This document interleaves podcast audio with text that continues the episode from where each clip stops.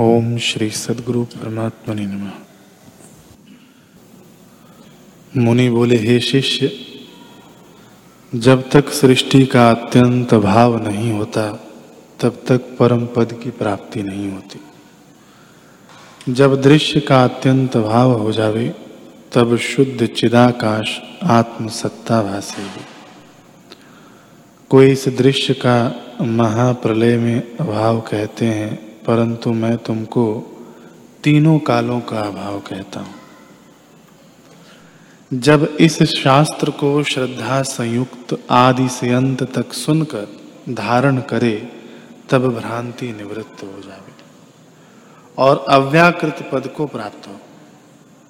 हे शिष्य, संसार भ्रांति मात्र सिद्ध है।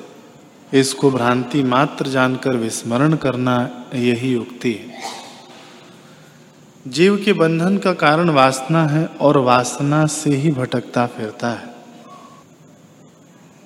जब वासना का क्षय हो जाए, तब परम पद की प्राप्ति हो। वासना का एक पुतला है, उसका नाम मन है।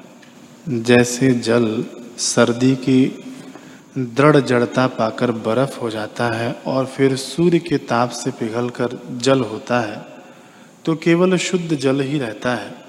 वैसे ही आत्मा रूपी जल है उसमें संसार की सत्यता रूपी जड़ता शीतलता है।